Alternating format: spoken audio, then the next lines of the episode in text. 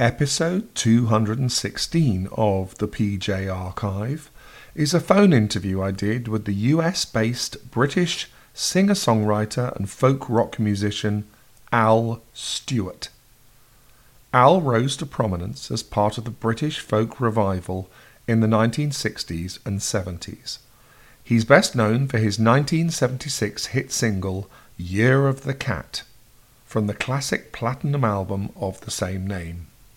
His other acclaimed albums include Past, Present and Future and Time Passages. Al is also an expert on fine wines.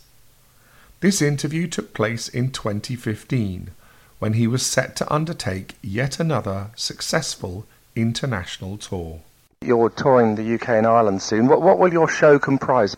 Um, well, there are 17 shows. For the most part, I'm going to be working with a couple of guitar players. Dave Nachmanoff, who I've been working with for, oh, I don't know, about 15 years now over here. And also Tim Renwick, who um, played all the solos on the 70s albums. It'd be interesting to work with two of them because they can kind of riff off each other and you know, swap mm. solos and things. So there'll be lots of guitar playing. oh. And then uh, for, for the London shows at the Albert Hall, we have a whole band pretty much uh, a lot a lot of the people who are actually on the Year of the Cat record. Uh, Tim Renwick, of course, playing guitar. Peter White will be the music director and playing keyboards. Uh, Dave Nachmanoff, of course. Uh, Mark Griffiths, he was in Matthew's Southern Comfort, and he's actually mm. spent the last 20 years playing with Cliff Richard in the Shadows. Oh, wow. which should be, which should be an, my ideal gig, but uh, so he's he's playing bass. Stuart Elliott, who played drums on the Year of the Cat, will be playing drums again. He's been uh, working with Kate Bush, and he was also uh, in Cockney Rebel.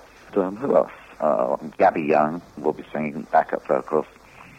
And so, uh, and I, I think maybe even a couple of other people, I'm not really sure. But, you know, they're, they're all pretty much great players. So you're doing You're the Cat in its entirety, are you? You're the Cat, I'm doing everywhere in its entirety. And uh, at the Albert Hall, we're also doing Past, Present, and Future in its oh, entirety, which sounds like a lot of work. It's actually making me tired just thinking about it. do you consider Year of the Cat your masterpiece, as most people do? As a sonic event, it's probably up there. I mean, uh, because of Alan Parsons' contributions to it, it actually sounds really good. I mean, I really am more of a lyric writer than anything else. So, mm. on a lyrical uh, basis, I think Past, Present, and Future is actually better written. Mm. It's more interesting to me. But on a sonic basis, which is how most people perceive music, then Year of the Cat probably sounds better, yeah. And once it was completed, did you know it was special? I had this odd relationship with uh, CBS Records. I made six albums for them, and Year of the Cat was the seventh. I made three, and then they re-signed me, and I made another three. And each one had sold better than the one before. I mean, the, the first one sold, I don't know, when it first came out, sold, sold a few thousand, nothing much. You know?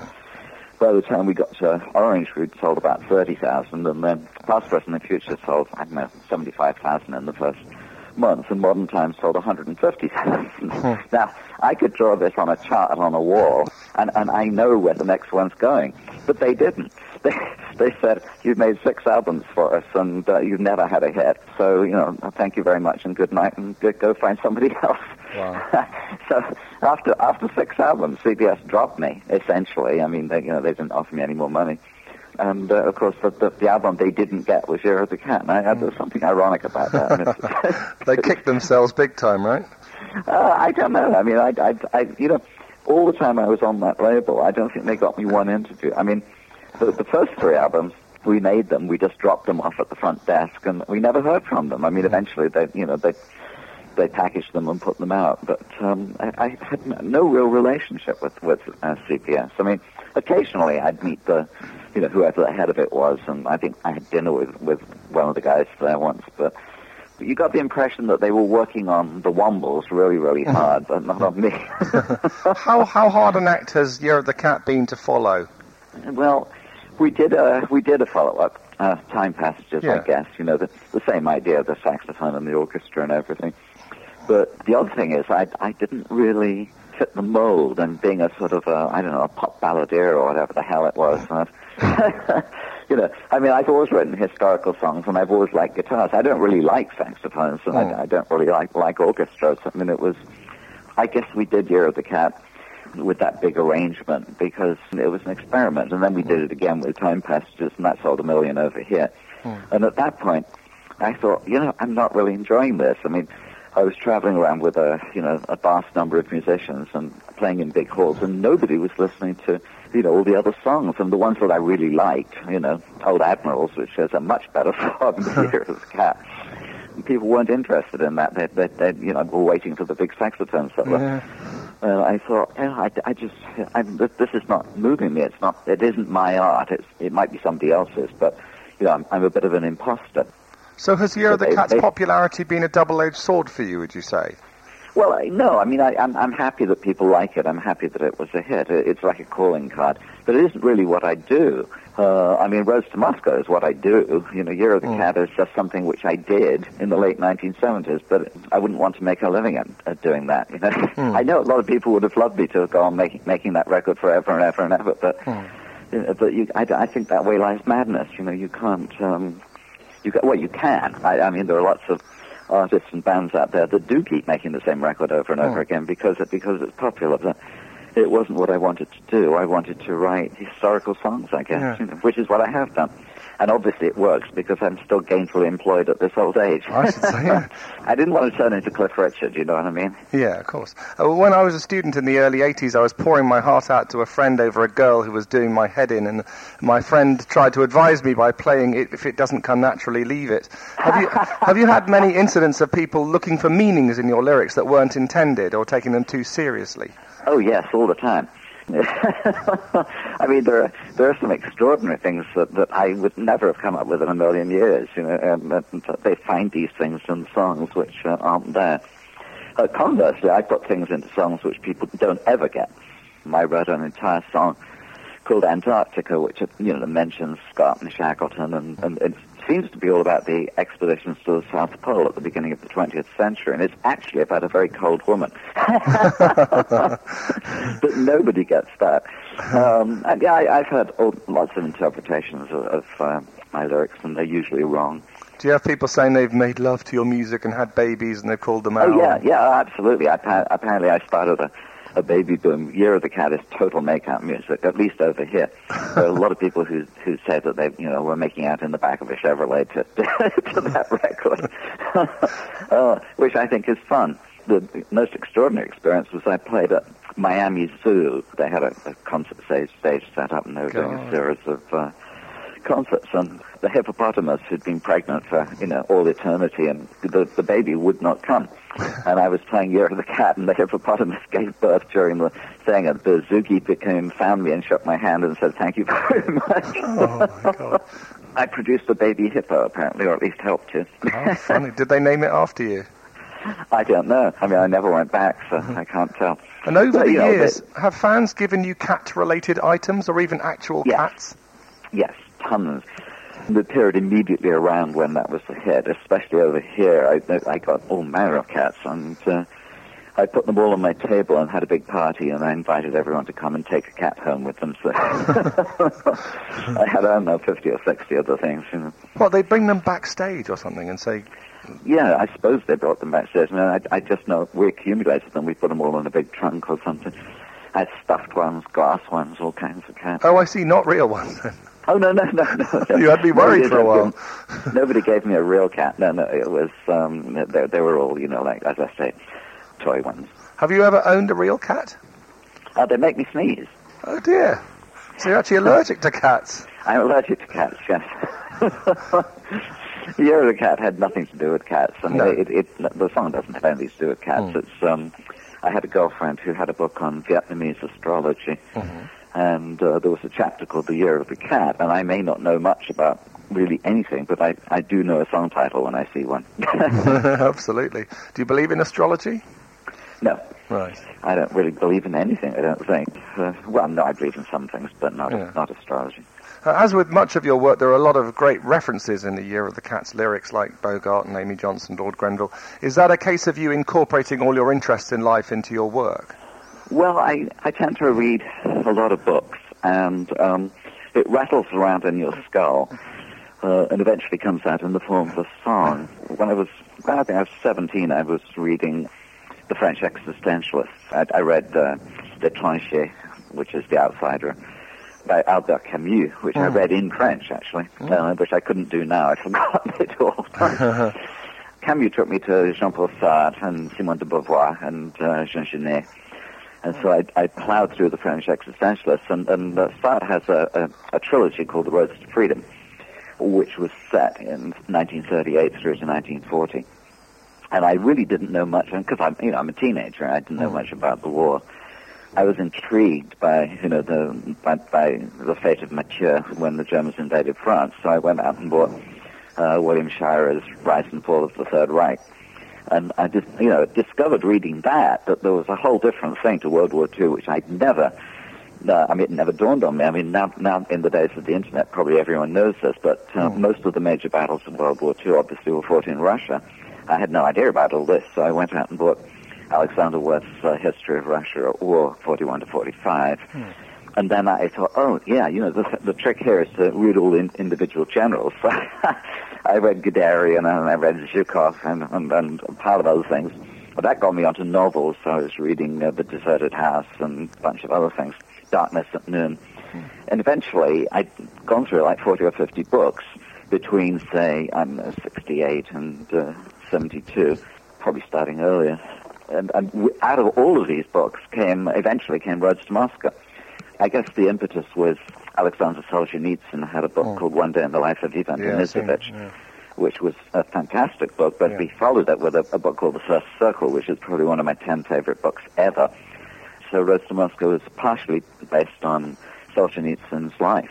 It incorporates elements from everyone else. I mean, I actually mispronounced Guderian in the song, but um, I did read Panzer So it's, it's really, with any of these things, uh, Lord Grenville or uh, pretty much anything that you can mention, it comes either probably from reading a book or watching a movie. If all else fails, I, I, I basically just open an atlas because I can look at any page in an atlas and immediately see half a dozen songs, you know. Is there any link between flying sorcery and your father? No.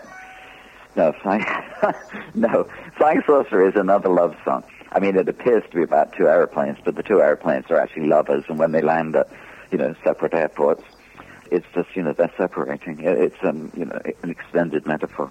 Would you mind telling us about your father, though, please? Um, I don't know anything about him. He, he died just before I was born, right at the end of World War II. He was in the RAF, and uh, his plane crashed, and uh, that was it. I think my mother was about three months pregnant at the time. Wow. And when did you find out about your dad? At what age? Well, I mean, I knew he wasn't there, and uh, I knew he'd been killed in the war. You know, that's about it. I still don't know a great deal about him. Apparently, he played the piano, which is which is a good thing, I suppose. You know. And, and may we know how he crashed and, and where he crashed? Um, he crashed in, I think it was Lincolnshire. I'm, I'm not absolutely sure. I don't think he was even shot down. I think it was some sort of training exercise that went wrong. He was a navigator, I think. And he was a Scotsman, right? Yes. Yeah, my grandfather lived in Greenock, and I was actually born in Glasgow. So, yeah, they, they were Scotsmen. So you never wanted to go and see where your dad died and all that, you know, investigate and all that sort of stuff. It's not. No, it's it's an odd thing because I just recently got um, uh, someone got in touch with me who was related to one of the other people in the, in the plane that crashed. So they sent me some. Um, yeah, they they wanted to know if I wanted to join some association or whatever. I I, I, I guess no, I'm not. I don't know. I, I had no impulse to go and visit the site. You know, I, I wasn't there. It belongs to another time. What type of plane was it, and how many of them were there? Do you know? Uh, I think it was a Lancaster bomber, um, um, and, and what the crew would be, what, half a dozen or so. Right. I'm really vague on the details. That's all right. And then, how have you yourself felt about flying in aeroplanes? Have you had any Well, I? I'm not in love with it, but it comes with the job. Mm-hmm. yeah, absolutely, it does. Yeah.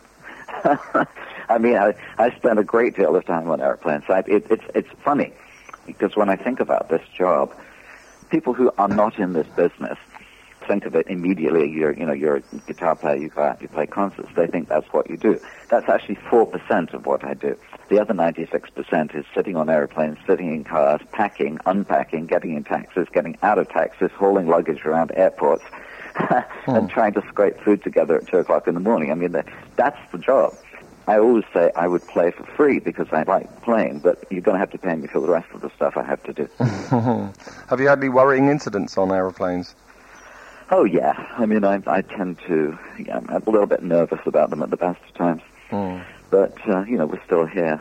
Uh, I think I'm ahead of the game, really. I mean, uh, uh, when I left school, my parents and my teachers both insisted that this rock and roll thing, as it was then, you know, was a fad, and it would Yeah. only last about another three months if I was lucky.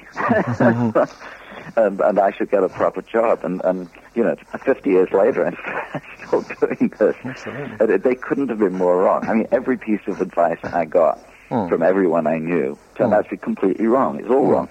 And not, it, it- it's worse than that. It's worse than wrong because the companies that they wanted me to go and work for, like British Leyland and I don't know, uh, all these companies, they're all gone. I mean, they're gone, and the music business goes on. I mean, like the advice was so upside down. I mean, now that I have children of my own, I absolutely refuse to tell them anything because I'm going to be just as wrong as my parents were.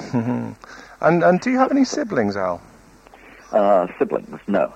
Right, so you were an only child, yeah. Yeah, well, I was because my father died. And do you have any treasured mem- mementos of your dad at all? No. Not even a picture or anything?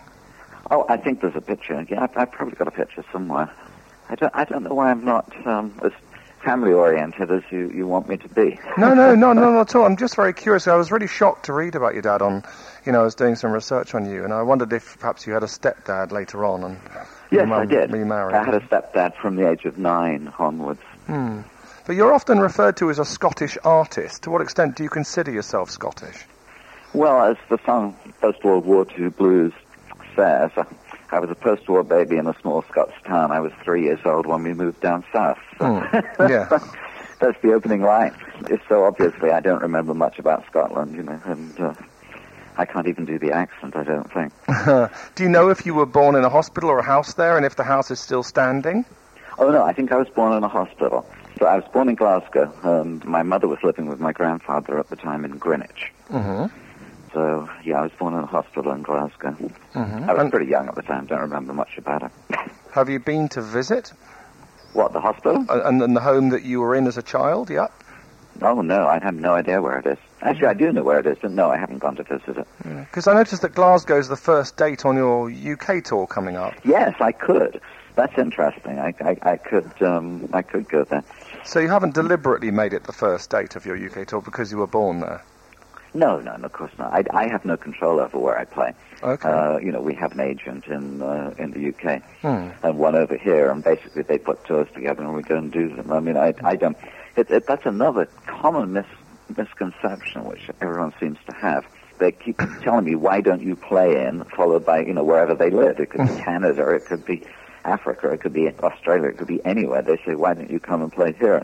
The answer to that is really simple because I haven't been invited. I can't just get off the train and start playing on the platform in Canberra or something. I mean, it doesn't work that way. The way it works is that an agent will put together a tour, and then you, you're the you're the one who goes and does it. And uh, why am I playing first in Glasgow? You'd have to ask Paul Charles. Do you still have family in Glasgow or Scotland generally? Not that I know of. I must have relatives. I mean, it's inevitable, but um, I don't know who they are. And you don't visit Scotland other than for work? Right, or feel particularly at home there when you're there? No, I mean, I I don't visit anywhere for for, for pleasure. I mean, hmm. I like being in Los Angeles, and I have to be prized out of here I have to go on, on tour all over the rest of the world. Yeah. I mean, it's it's nice to be in different places. don't get me wrong. I'm, I'd be hmm. totally happy to to play in Scotland. I'm totally happy to be there, but uh, you know, I, I'm unlikely to get up one morning and think, hmm, uh, I think I'll go to Scotland now. Yeah. Fortunately, the job entails, you know, going to all these places, so I do get to travel. I actually travel so much that I, I wouldn't do it for pleasure. you know. Sure, yeah. How would you describe your childhood in England, southern England? I did. I, I described it. it- I described it. A, a song called Trains, which actually is, I think, one of my more inspired things. At the beginning, what in the sapling years of the post-war world, in an English market town, I do believe we travelled in schoolboy blue, the cap upon the crown. it was just that little English market town, and uh, you know, I, I went to boarding school, so Yeah, I spent most of my time there. And when you were a child, did anyone tell you you'd be a star one day? No, absolutely not. But I told everyone. I told them. I think I was about 12, and I was already telling them what record label I would record for. I got it wrong, but I was right about the job. Yeah, pretty much from the age of around 12 onwards, I never even considered anything else. I used to do ridiculous things. I, I would buy the New Musical Express, and I would go through it, and I would write out all the new releases, and, and then I, you know, when I bought a record, I would memorize the serial number, all the information. Uh, it's just crazy stuff. I mean, no one does. I still know. Take a Message to Mary by the Everly Brothers. I, mean, I haven't looked at this for 40, 50 years, but yeah. the serial number is London American 8942. I can do this stuff because I was obsessive. I would write everything out and memorize it and learn it. Was there one event that happened in your childhood musically that you said, that's it, that's what I'm going to do?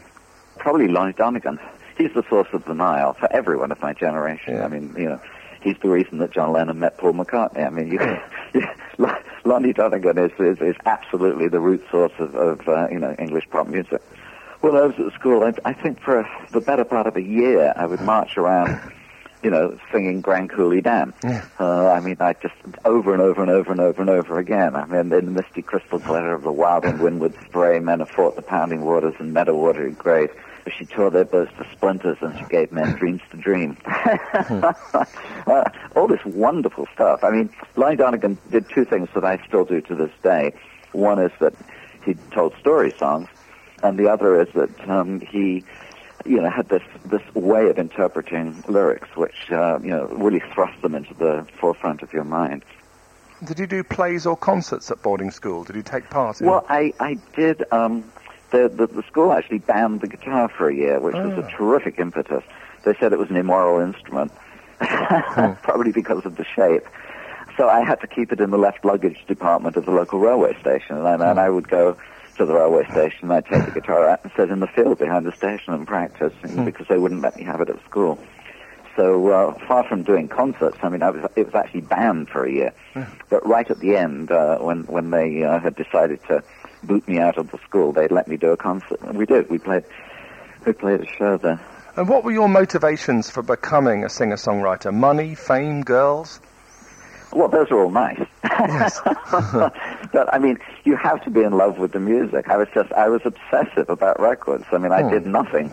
Every spare moment of my time was spent playing records. I mean, I, I, we had a garden shed, and, and I would retreat into the shed. I had a record player and I had all my little 45s, and that was it. I mean, that was the world. You know, the, world really wasn't a world outside of that. I wasn't playing records, I was playing the guitar and trying to learn the solos. So the motivation was that there was something sacred about these things. You could hold it up, this little round piece of black plastic. It, it, it was it, it was a an icon. Yeah. And I just wanted to, I wanted to be able to hold up a record and see my name on it. Mm-hmm. Talking of icons, you, you, met some fascinating people at the start of your career, including Cat Stevens and Paul Simon. Any anecdotes about them? You shared a well, flat Paul Simon, I, I, I, lived in the same apartment as Paul for about four months, I think. Yeah. And, uh, and Artie Garfunkel was there too. Uh, Paul had gone solo at that time. That was a tremendous thing in the sense that Paul writing songs. I mean, he would he'd be plunking about on the guitar, and I would hear him pause, and you know, well, sitting in the railway station, got a ticket for my, and then there'd be there like five minute pause, and Bloody procrastination, oh, new relation. Uh, destination. Brilliant. and then it would go on. And after three hours, he would emerge.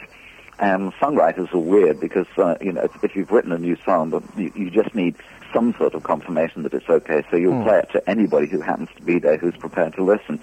And even though Paul could care less about my opinion, he had to play the songs to me because I was the only person there. Oh. so I got to hear a, a bunch of these things. Uh, I remember he wrote Richard Cory and came out and played it to me.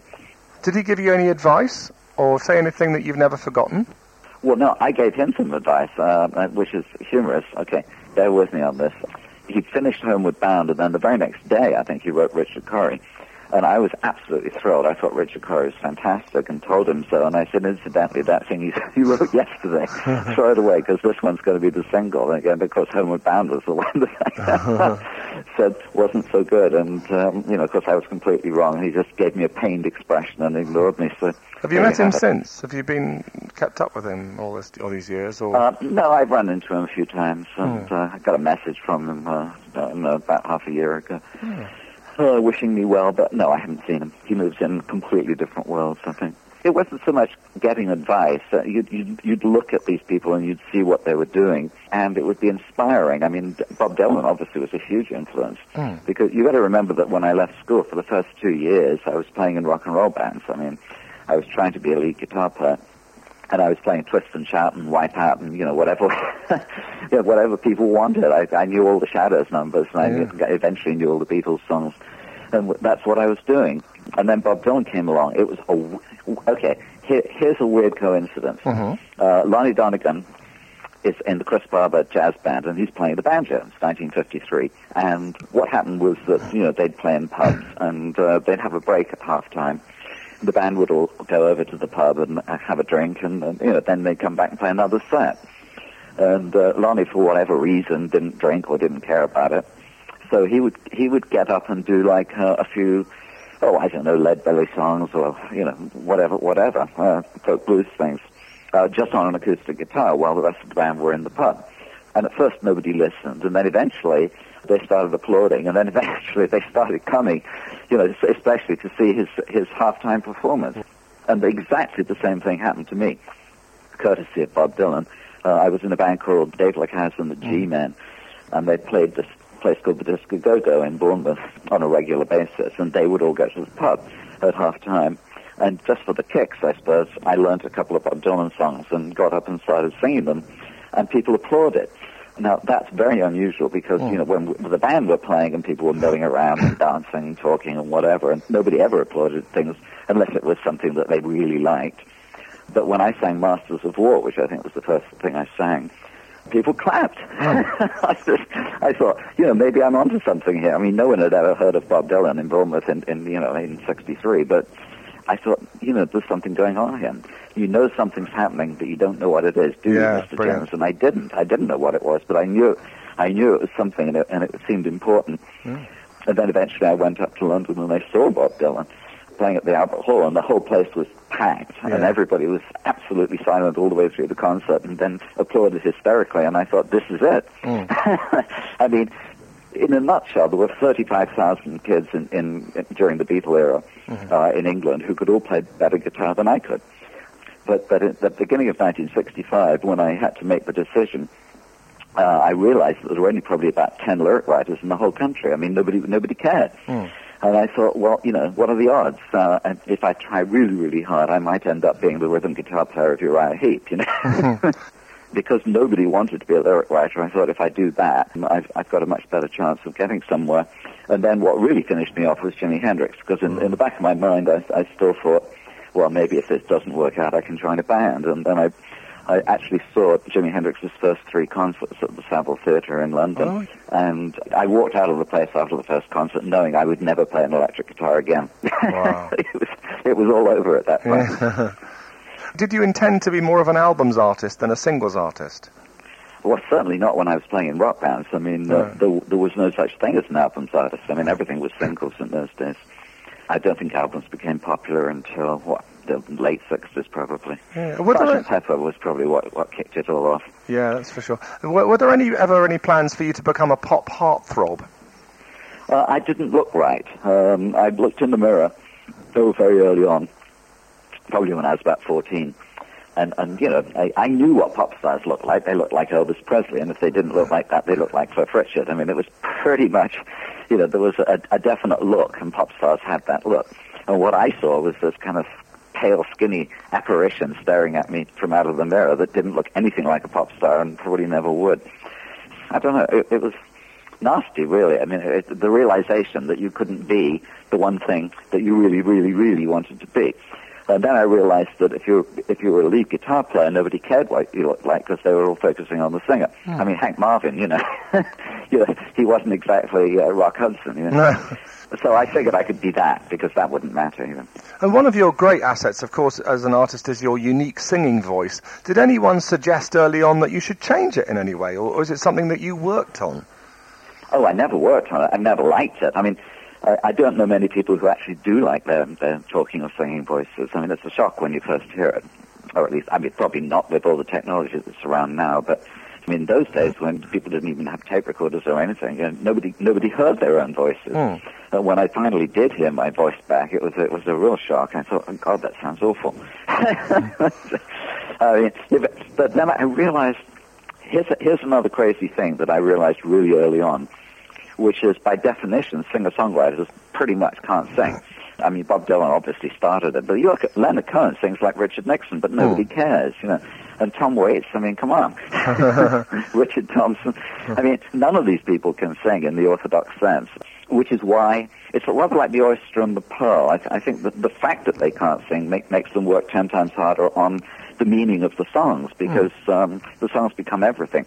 If you if you're a singer and you have a great voice, uh, very often you sing gibberish. I mean, things things that probably would be rejected by the Hallmark greetings card company become your lyrics because it's all about the voice, it's all about the singing.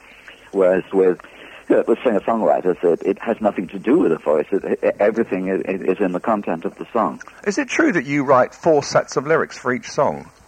Um, I have done, yes. Wow. I work backwards to pretty much everyone. I mean, I've talked to a lot of artists, and nobody does it this way. Uh, with Year of the Cat, actually, with all those records of that period, uh, what I did was I went in and I recorded all the music, everything, all the backing tracks, all the solos. Basically, I spent all the money, and then took it home, and I would get up in the morning and listen to it. And I would I would listen to it and see what the music wanted to be about. I would, I would say, okay, what what does this song want to be? You know, I I, it's a puzzle. I have to listen to it and I have to write some words. And in the course of doing this, because I was I was writing to a backing track, very often, yes, I would write three or four different sets of lyrics, or if the song had three verses, I'd write twelve, you know, and pick the best one. Or, uh, that that sort of approach. Can you remind Um, us how you came to release the first mainstream record containing the F word?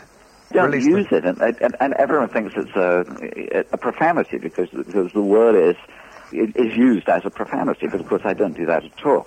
For a start, it, it's not four letters. I use the present participle. Right. And you know the line is it, it felt less like fucking and more like making love. I don't Yeah. see how you can say that any other way. Did it cause a lot of fuss at the time? Yeah, it got me on the front page of the People, Brilliant. Great achievement. and it got me banned from uh, Manchester Free Trade Hall. It did. I'm not even kidding. Uh, I opened for Julie Felix there, and um, I sang Love Chronicles, and people complained, and the manager of the theatre said that you know, over his his dead body, would I ever play there again? Which uh, I did about three years later, and discovered he'd been fired. So Ah. life is so strange. Yeah, you performed at the first ever Glastonbury Festival, of course. And Yes, I did. Well, what was that like compared to today? Uh, well, there were a thousand people in the muddy field, and you know, my bands got paid ten pounds. I mean, I, I think it's changed a bit. But you went back 25 years later, didn't you? I went back 25 years later, and I went back 40 years later. If they reach the 50th, if, if I'm still around in uh, 10 years' time or whatever, no doubt I'll play the 50th. And, you know, there are not many people left who play who played the first Glastonbury. No, absolutely. Is it kind of the most important gig for you, do you think? No, not really, because it, it's so balkanized. I mean, there were 175,000 people go there, and there are so many stages and so many. You know, there's a dance stage, and there's a, like a the main stage. There's a folk stage. I mean, you, you, it's really just like playing a small festival because you just play to your bit. You know. Um, Al, when you became successful, did you spend or save and treat your mum? Oh, I definitely treated my mum. I bought her an MG, MGB, Oh, which she loved. It was orange. She used to put the hood down and drive around, uh, not at high speeds because she was getting quite old, but um, no, she loved her car. And I bought my aunt a stereo system, and uh, I, yeah, yeah, I, I, yeah, I did. I treated myself as well. I had a, I, I basically have had a, the same philosophy now for over 40 years, which is uh, what I do is I put the best songs I'm capable of into the world, and out of the world I take the finest wines that are that are made because I've collected wine all my life.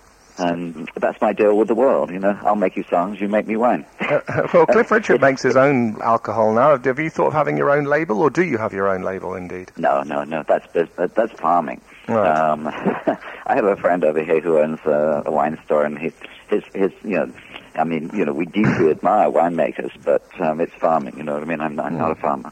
What made you move to California after Year of the Cat? Uh, I came here for a show. I had a show in uh, Los Angeles in actually '75. It was before Year of the Cat on the Modern Times tour. And uh, there was a club in Hollywood called the Starwood, which is long since gone. Um, I just fell completely in love with, with with everything about it. My first 24 hours in Los Angeles were, I mean, close to unbelievable. Um, we were staying at a place called the, the Continental Hyatt House, uh, on Sunset Strip, which ev- every all the rock and roll bands stayed there, and, and it was referred to as the Riot House because it was you know it was total pandemonium, and uh, there were like about 200 groupies in the lobby when I checked in. Uh, and I didn't know why, and apparently Led Zeppelin were on the top floor. And um, so I get in the elevator. well, the elevator opens, and there's Jimmy Page, who of course had played on three of my records. Yeah. So Jimmy comes out and put, throws his arm around me and kisses me on the side of the face. Oh. And all these girls are looking at me going, "Oh God, who are you?" Yeah. and then I speak and I have an English accent. The next thing, and the next thing I know, I'm knee deep in women. I mean, it it was just absolutely amazing. and then you know, I go out and do the show, and uh, you know, it's more pandemonium. I mean, it was just unbelievable. It was, it was uh, really, I, it was, it was, I don't know, wall to wall girls. I, I, in England, I'd been a folk singer, and, and Yeah. the, you know, folk singers don't have groupies; they just don't exist. um, so well, I, I, I, I didn't. So I land in Los Angeles, and it, all of a sudden, it's like, my God, I'm li- living in a, in a Hugh Hefner movie. I mean, what, what is going on here? Those those first 24 hours were so insane. Uh, I thought, this is it. I mean, I, I, I, I, have to go and live in Los Angeles. If it's like this, it's the only place in the world uh, that I want to be. So it was the California and so as soon Year girls. of the Cat came out, I, I came over and um, moved. Oh, Okay. And how different did you find life over there? And w- what have you preferred about it generally, apart from the? Night and day. I mean, I, I, just, I still love the place. I'll tell you what I love about Los Angeles.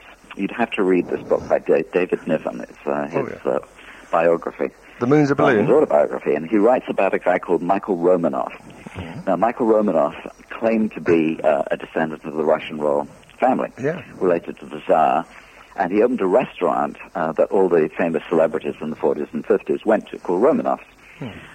Niven worked out that this was, you know, that he obviously wasn't related to the Tsar.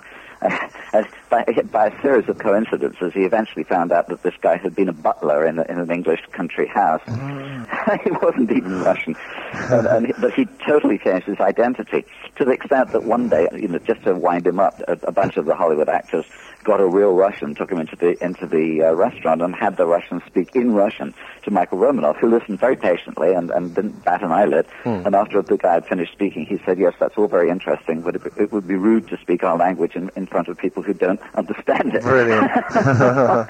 and then walked away. And I'll tell you why I'm in, in Los Angeles, because you can be, as Michael Romanoff proved, anybody you want to be. Yeah. Uh, people come here from all over the world, and, and they, they could be a farm boy from Iowa, hmm. and if they land in Los Angeles and they say, I am an actor, they're an hmm. actor. Hmm. If people come here from all over the world to be what they can't be in any other place, you, if you go to Cleveland, Ohio, and say, I'm an actor, or, or Tehran, or whatever you can mention, they say, no, you're not. You're a bus driver, you know what I mean? Or you're a waiter, you wait tables. But here, anybody can be anything, and then you just take them at face value. If you say, uh, you know, I am a nuclear scientist, fine, you're a nuclear scientist. So in, in a way, it's um, it's always called Lotus Land and the land of make believe and whatever. But I believe that the imagination is one of the most valuable things that a human being can have. And here, the imaginary life that you create for yourself can actually become real if you, if you believe it enough. And uh, of course, it you know has happened with it, uh, numerous you know Hollywood stars who uh, you know who basically came from nowhere and, and, and weren't Hollywood stars, but they wanted to be, so they came here and became one. Were you ever interested in, in acting, or even offered any uh, parts? No, I'm terrible. I tried. Tried joining the School Dramatic Society, and I was awful. Oh, now, as you say, you've kept your accent really well despite being in LA all this time. How how come? Is that because you mix with British people out there?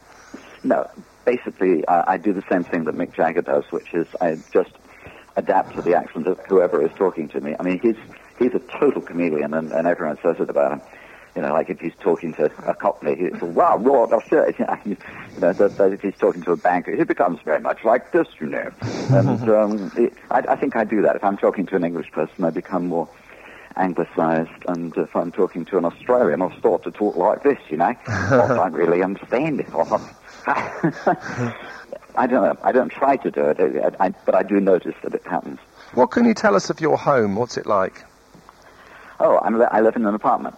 Oh, okay. Um, it's absolutely great. In fact, I'm looking out of the window. Today it's 90 degrees, which is a little warmer than I would like it to be. Mhm. Bright sunshine out there. I just opened the window. Mm-hmm. And it's in a really, really gr- great place. I, I never use the car unless I have to, which means I put about 2,000 miles a year on it, and that's going to gigs. Mm. Uh, because, I, because within five or six blocks there are 20 restaurants, there's a library, there's a, an absolutely great Whole Foods market.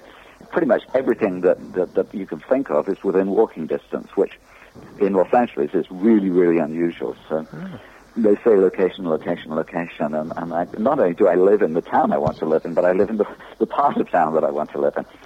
Is this Bel Air or Beverly Hills or something like that? No, no, no. Bel Air is very spread out. It's, Yeah. uh, it's a canyon. Bel Air, you can drive miles. I, I used to live there. Yeah. Um, no, I live about two miles from, from the ocean. Okay. And, and uh, how much evidence of your career is there in your home? One of the great things, and I've been in lots of musicians' houses, is that typically there's recording equipment everywhere, and uh, you know wires and leads and instruments, and you'd search in vain for any of that here. So you don't have a studio at home then? No. Right. You know, I made, for I think 35 years, probably since the late 70s, I had a little portable radio, um, ghetto blasters, I guess they used to call them. Uh, but it, this one was tiny. It cost me, um, I think, less than $50, around that anyway. And it had, as they all did in those days, a cassette tape. Uh, and there's a little microphone built into it so that you can talk and, and, and the cassette would record what you were saying. And I did every demo for 35 years of, of every song I ever wrote on that. Uh, that that was my recording equipment, and it worked perfectly well. You know what I mean? I'd sit and play the piano or the guitar and, and sing into into the microphone, and um, that was it. All the demos were done that way. How much of your life is your work and music these days?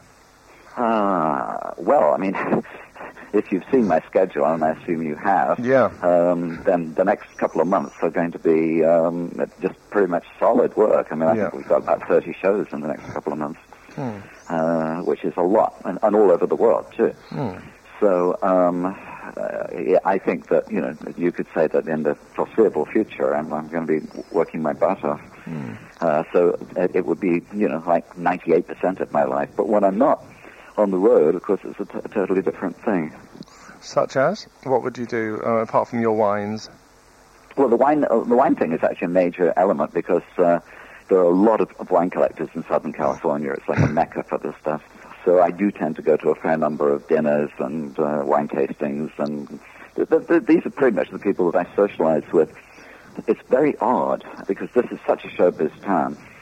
Actors, for example, socialize with actors. I mean, uh, musicians with musicians, but for whatever reason, and I, I even I can't fathom the reason. In, in all the time that I've been here, I really don't ever meet people in uh, in my own line of work unless they happen to collect wine. the people I meet are, are all different wine collectors, and I really, really like that because they're all from completely different walks of life.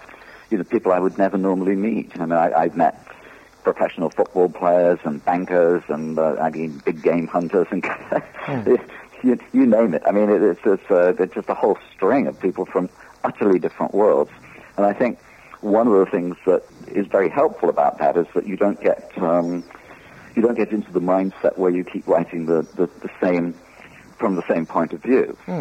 For example, uh, I just read Graham Nash's book.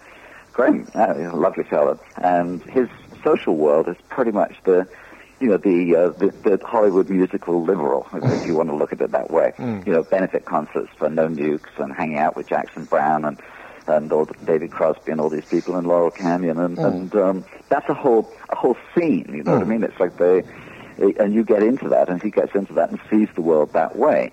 Graham is not likely to sit down and, and have dinner with some, um, you know, right-wing banker. you know, I, I, I, because he wouldn't do that. You know, but um, I, I, I don't choose these people. I mean, but, but by virtue of, of doing the wine circuit, I meet every single shade of the political and um, lifestyle that you can think of. I mean, it's it's uh, you never know who you're going to run into or what they're going, what's going to come out of their mouth. Um, uh, from a writer's perspective, this is absolutely wonderful because you're exposed to all this stuff that, that if you only mixed with your with your own kind, you would never come across. Have you got any famous fans? Uh, apparently, yes. Tell us who. well, I I have no proof of this, but amongst the people who, who have said they have my records are Jimmy Carter, and uh, the the one that really shocked me the other day. I went to I, I have a a dentist who um, my dentist was Bob Dylan's cousin. Oh. He's just retired, and someone else has taken over. But because he was Bob Dylan's cousin, everybody went there. I mean, like you know, Mick Jagger would go there, and the Beatles would go there, and, and there are pictures on the walls of pretty much every every single person you, you could think of. You know, all the all the major music stars. And my album is on the on the wall. It's like one of the one of the things. And uh, so I'm in there the other day, and uh, Bob Dylan's cousin has retired, so a new guy's taken over, and he says, "Oh, he says incidentally, he said we had um, someone in uh, just the other day. Yeah. And he said we had this uh, woman in, and, and she looked at your album and said, "Oh, I, I love this. I, I'm a real big fan." And I said, "Who's that?" And he said, "Cher." Oh wow! now, uh, he could be winding me up, but nonetheless, I mean, if it's true, it's, it's kind of awesome, I think, in a way, because I would never, have, I would never have known that. Did you meet any British royalty? British royalty. Wow. Um, well, I, I'm not sure I totally approve of them because they rather usurp my position. I mean, I'm, I'm descended obviously from the kings, Obviously. uh, and I'm not sure there should be British royalty, and if there should be, it, it should probably be me. but no, to answer it in a more serious vein, I, I don't think I have, no. Yeah, I just wondered uh, if you felt you should be honoured by now, because then if, maybe if you'd stayed in the UK, you'd be MBE, OBE, or something like that, or even Oh no, no, Sir no, no. Al. I, I, and anyway, I, I, I came very close to inheriting it because um, my grandfather's older brother was a baronet. Right. So I was, I dodged a bullet there. I, I might have been Sir Alistair Stewart, and God help me on the folk scene if I had been. Yeah. well, we've got a newsreader here called Alistair Stewart. Says you'd have had to I keep know. it as Al, I think. And he was, uh, he was Sir John Stewart, as he was. Apparently, he was, he was, he went bankrupt to the tune of a million pounds in about 1920. I mean, he, Wow. he was uh, quite a quite a bad character, I think. So uh, I don't know. I, I came close to being in the aristocracy, and it, it was um, too close for comfort. I, I don't want any titles. Do you have like a tartan, do you think, a, from a Scottish Oh yes, I, I have- a royal Appin tartan, but I never wear it. Right. or you have a kilt somewhere in your closet. Um, no, what I mean is the clan have have um, Right. have one. A Stuart tartan, obviously. Yeah. And do you have homes anywhere else apart from, like in the UK, for instance? No, no, I don't. I, I only have my my little condo. Uh, I've been assiduous at, at not amassing large amounts of money. Uh, this is not my quote, but it, it sums up my life. Um, someone was asked about it once, and they said, "You know, I think I've spent half of all the money I've ever had in my life on wine." And they paused for a second, and they said, "And I think I wasted the rest." and uh, pretty much, I mean, for for most of my life, I mean, if at any time I've ever had any money, I bought wine with it. So, um, you know, that I, if I hadn't bought wine, I, I think I'd be living in a mansion somewhere. But I don't regret a single penny of it. I mean, that, to my mind, I did the best possible thing with it. What's the most you've ever spent on a bottle of wine then? Have you bought a Uh, Chateau Lafite or something? No, 1947 Petrus. Right. Um, uh, $650 in the mid 80s, whatever that would be today. Yeah, probably the best bottle of wine I've ever had. Oh. What chance of you returning to live in the UK one day? I can't. I mean, you'd have to. I, you'd have to kidnap me to get me out of LA. I mean, I, it has every single thing I would want. I don't think I could live anywhere else. I mean, I, I've tried, and I, I'm completely unsuccessful at it. Do you do British things out there, like play cricket and with the other British people out there, or do you just No, no. no? I love cricket, Hmm. uh, and actually, I missed it when I first came here. Um, used to love watching cricket. Hmm. Well, I was never any good at it, but um, I like to watch it. What became of your mum? She's still around? No, she died probably about eight years, I think. Right. And with that, did a lot of your ties with the UK disappear? No, I don't think so. Um, I mean, I still know people over there. My, my aunt is still alive, and um, you know, obviously school friends and uh, you know, people I've known for a long time. What do you want to achieve professionally and personally in the future? I want to live long enough to drink my 2000 Chateau Margaux. That's my life insurance, actually. I bought a case of 2000 Chateau Margaux, which is actually much more than I should be spending on wine. But um, It won't be ready probably until about 2025. Oh, okay. I can I probably start on. I may, I may break down and have a bottle before then, but I want to live long enough to finish the last bottle of 2000 Margaux, and after that, I don't care. So where do you keep it? In a fridge somewhere, especially? No, no, no, no, no, no. You, it, all- it all has. To, it, it, it's a very professional thing. You have, I have a storage locker. It has to be kept at 55 degrees. It has to be uh, vibration free. It has to be in a dark environment with the right amount of humidity. It's, it's very it's complicated. You, you don't just. Uh, when I met Elliot de Rothschild, who owns Chateau Lafite, he's such an offbeat Alfheim character. And he, he said, "Oh, just put your wine where you keep your, where you keep your vegetables." And I, I thought, "Come on! I mean, everybody knows that's not right." And he then proceeded to tell me a really, really, really dirty joke in a, in a toilet in a restaurant. And I thought, God, this is Ba- Baron Elie de Rothschild, you know, like who owns the most famous uh, chateau in oh, probably all of Bordeaux, maybe the world. And he's telling me to keep my wine with my vegetables, and then he's telling me dirty jokes. I thought, this is spectacular. I mean, you know, I don't know who, who you'd want to meet out of life, but probably, for me, it, it really wouldn't be musicians. It would be um, you know, it'd be people in completely different walks of life. You know, I would have liked to have spent an evening talking to Barbara Tuchman, for example, and um, probably authors as much as anything. But but meet, meeting uh, Baron Elie de Rothschild, and for that matter, Baron Philippe, his cousin, uh, was uh, a thrill. You know, I mean, these are remarkable people. But you know, I don't want to meet George Michael or somebody. You know what I mean? That, that wouldn't mean anything to me. What about you writing a book? An autobiography? Um, maybe. It's, it's, it's a definite maybe. I have actually started one, but whether I have the patience to finish it is um, another matter. Is that a novel or an autobiography? No, neither. Um, when I grew up, I, I was obsessed with nonsense poetry. I always wanted to write something in, in the style of, say, Alice in Wonderland, and that's exactly what I'm doing. What about another album from you? When will that happen? Um, that will happen when people start buying them again. Oh, okay. right. The delivery system during my lifetime has gone from 45 to 33 and a third, to, oh, what, 78 even before Yeah. that, through to cassettes and eight tracks and CDs and downloads and who knows what. And all this at the moment is in abeyance because uh, music essentially is considered a free commodity by a lot of people. Yeah. Um, and uh, if they don't buy it, I'm certainly not going to spend a year making it. Besides which, I've made 20 of the things, and, uh, you know, there, there are probably albums that I've made that people don't have, and, and, and if they're interested in hearing something else, then it's all out there. so might you never record again? Well, not unless people, and not unless there's, there's um, a way of making it, it pay, because it costs, you know, it costs a fair amount. You've got to write the songs, and then you've got to record them, so you've got to pay musicians, you've got to pay for studio time. Then you've got to have someone design an album cover, and then you've got to stamp it out. Uh, I mean, the costs have come way down from the 70s, but it still might run you fifty or a hundred thousand dollars. And if you then sell 192 of them, um, you know, then then you're out fifty or a hundred thousand dollars.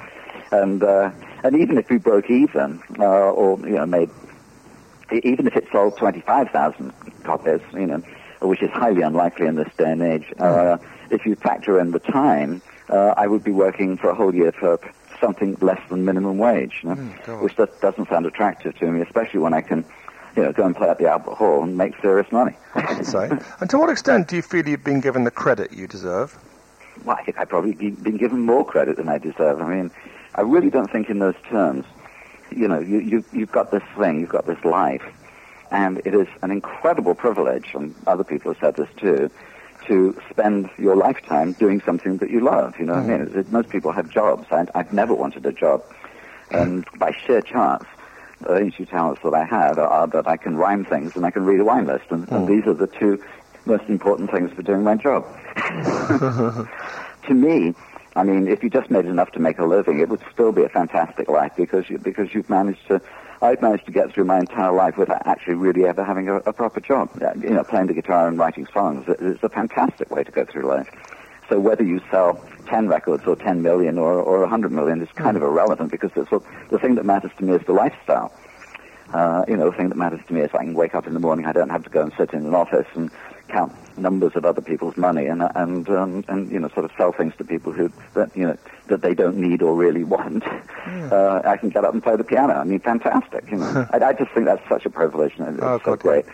That that nothing you know that the amount of success you have is pretty much irrelevant. How important to you is your musical legacy? completely unimportant. I mean, it couldn't matter less. if, I, if I'm dead, I'm not going to know, and it's not going to matter. I mean, it, mm. it really. I mean, I do these things to, to basically for myself. You wouldn't write a song like Roads to Moscow because you wanted to either get rich or famous, and because that it, it, it's completely uncommercial. It has no commercial application whatsoever. Mm. And uh, I could say that about probably 99% of the songs that I've written. Wow. I mean, they're basically done for me. If if somebody by sheer chance um, in a hundred years' time dug me up and said, you know, these were rather good, it would be splendid for him, but it would make no difference to me because I would never know. so I don't I don't really spend any time whatsoever thinking about things like legacies because it's a waste of time. So if I ask you how you want people to remember you after you've left this planet, Oh, I don't think it matters if they remember me or not. I mean, it really doesn't matter. I mean, it, it, it couldn't matter unless they're, you know, family or, or are close in some way. I, I don't think it matters. I mean, you can never know. You, you know someone's music. I mean, I know Bob Dylan's music, but I, I don't need to meet him. I, you know, I don't really have any desire to meet him. I'm, I'm really happy he wrote all those songs that I like. But whether he has a legacy or doesn't have a legacy, I mean, it, it really doesn't matter. What matters is that when I heard Chimes of Freedom, I thought it was the most awesome thing I'd ever heard in my life, and I immediately sat down and learned it, and Desolation Row. So that matters in, in the way that it affected me, but you know, you don't need to meet the artist. And very often, if you do meet the artist, it's a disappointment. I mean, you know, you meet uh, some people are actually hostile and, and, and really rather odd, you know, and other people are, are sweethearts and they're really rather nice. I think in general, and I, I would avoid meeting people whose work I admire just in case it was off-putting.